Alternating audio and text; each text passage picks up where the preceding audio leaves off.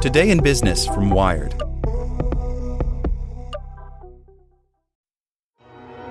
With supply chains becoming more complex, you need to stay on top of the latest logistics developments. So, if you work with logistics, you need the Beyond the Box podcast from Maersk. It's the easy way to keep up to date with everything from digital disruption in logistics to the need for supply chain resilience in today's market. Find out more and keep ahead of the game with the Beyond the Box podcast on logistics insights at maersk.com/insights. Say goodbye to your credit card rewards. Greedy corporate mega stores, led by Walmart and Target, are pushing for a law in Congress to take away your hard earned cash back and travel points to line their pockets. The Durbin Marshall credit card bill would enact harmful credit card routing mandates that would end credit card rewards as we know it. If you love your credit card rewards, tell your lawmakers hands off my rewards. Tell them to oppose the Durbin Marshall credit card bill. Today in Business from Wired. An explosion in geofence warrants threatens privacy across the U.S.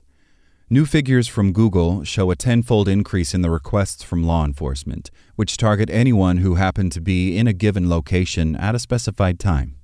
By Sydney Fussell.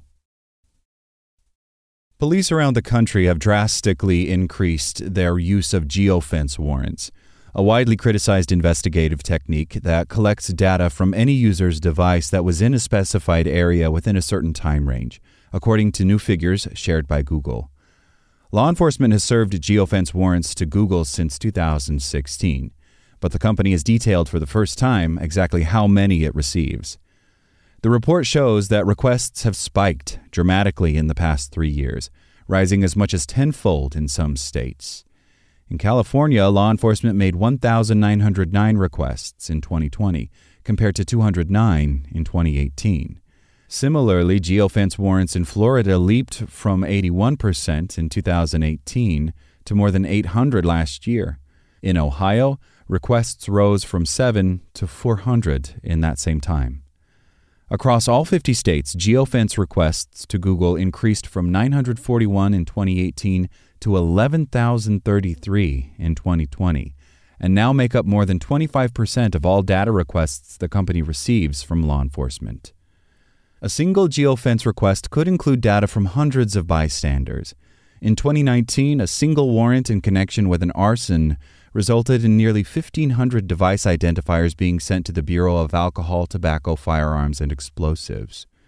Dozens of civil liberties groups and privacy advocates have called for banning the technique, arguing it violates Fourth Amendment protections against unreasonable searches, particularly for protesters. Now, Google's transparency report has revealed the scale at which people nationwide may have faced the same violation. There's always collateral damage, says Jake Laperruque, Senior Policy Counsel for the Constitution Project at the Nonprofit Project on Government Oversight. Because of their inherently wide scope, geofence warrants can give police access to location data from people who have no connection to criminal activities. We vigorously protect the privacy of our users while supporting the important work of law enforcement, Google said in a statement to Wired.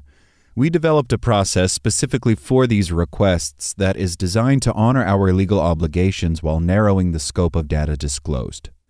Just this week, Forbes revealed that Google granted police in Kenosha, Wisconsin, access to user data from bystanders who were near a library and a museum that was set on fire last August during the protests that followed the murder of George Floyd. Google handed over the GPS coordinates and data, device data, device IDs, and timestamps for anyone at the library for a period of two hours, at the museum for 25 minutes. Similarly, Minneapolis police requested Google user data from anyone within the geographical region of a suspected burglary at an AutoZone store last year, two days after protests began. Laperruque argues that geofence warrants could have a chilling effect as people forego their right to protest because they fear being targeted by surveillance. Just this week, Kenosha lawmakers debated a bill that would make attending a riot a felony. Critics noted that such a bill could penalize people attending peaceful demonstrations that, because of someone else's actions, become violent. Similarly, geofence data could be used as evidence of guilt, not just by being loosely associated with someone else in a crowd, but by simply being there in the first place. Geofence warrants work differently from typical search warrants. Usually, officers identify a suspect or person of interest, then obtain a warrant from a judge to search the person's home or belongings. With geofence warrants, police start with the time and location that a suspected crime took place, then request data from Google for the devices surrounding that location at that time, usually within a one or two hour window. If Google complies, it will supply a list of anonymized data about the devices in the area. GPS coordinates, the timestamps of when they were in the area, and an anonymized identifier known as a Reverse Location Obfuscation Identifier, or RLOI. While this initial list may include dozens of devices, police then use their own investigative tools to narrow the list of potential suspects or witnesses using video footage or witness statements. Google provides the more specific information, like an email address or the name of the account holder, for the users on the narrower list. Laperruque proposes, at minimum, that law enforcement should be pushed to minimize search areas, delete any data they access as soon as possible, and provide much more robust justifications for their use of the technique, similar to the requirements for when police request use of a wiretap. Why is this size of area necessary? Why this time? Why wouldn't a more narrow setting work? Why wouldn't just one individual's phone work? He says. It should be a last resort because it's so invasive. The fact that geofence results indicate only proximity to a crime, not whether someone broke the law or is even suspected of wrongdoing, has also alarmed legal scholars, who worry it could enable government searches of people without real justification. Geofence warrants aren't only issued by Google. Apple, Uber, and Snapchat have all received similar requests from law enforcement agencies. Each of these companies regularly share transparency reports detailing how often they hand over user info to law enforcement. But Google is the first to separately detail geofence warrants. Last year, advocates from the New York Civil Liberties Union, the Surveillance Technology Oversight Project, and a host of other organizations began working with New York State Senator Zellnor Myrie and Assembly member Dan Quart to pass the Reverse Location and Reverse Keyword Search Prohibition Act, the nation's first proposed ban on geofence warrants. The bill would also ban keyword searches, a similarly criticized investigative tactic in which Google hands over data based on what someone searched for.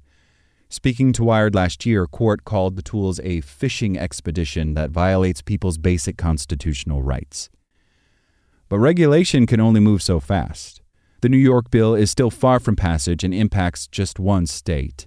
Meanwhile, places like California and Florida have seen tenfold increases in geofence warrant requests in a short time. Transparency is important in understanding the scale of the risks to privacy, but there are still no clear ways to limit the use of these tools nationwide. In the meantime, as law enforcement relies on the warrants, countless more passersby will become collateral damage. Like what you learned?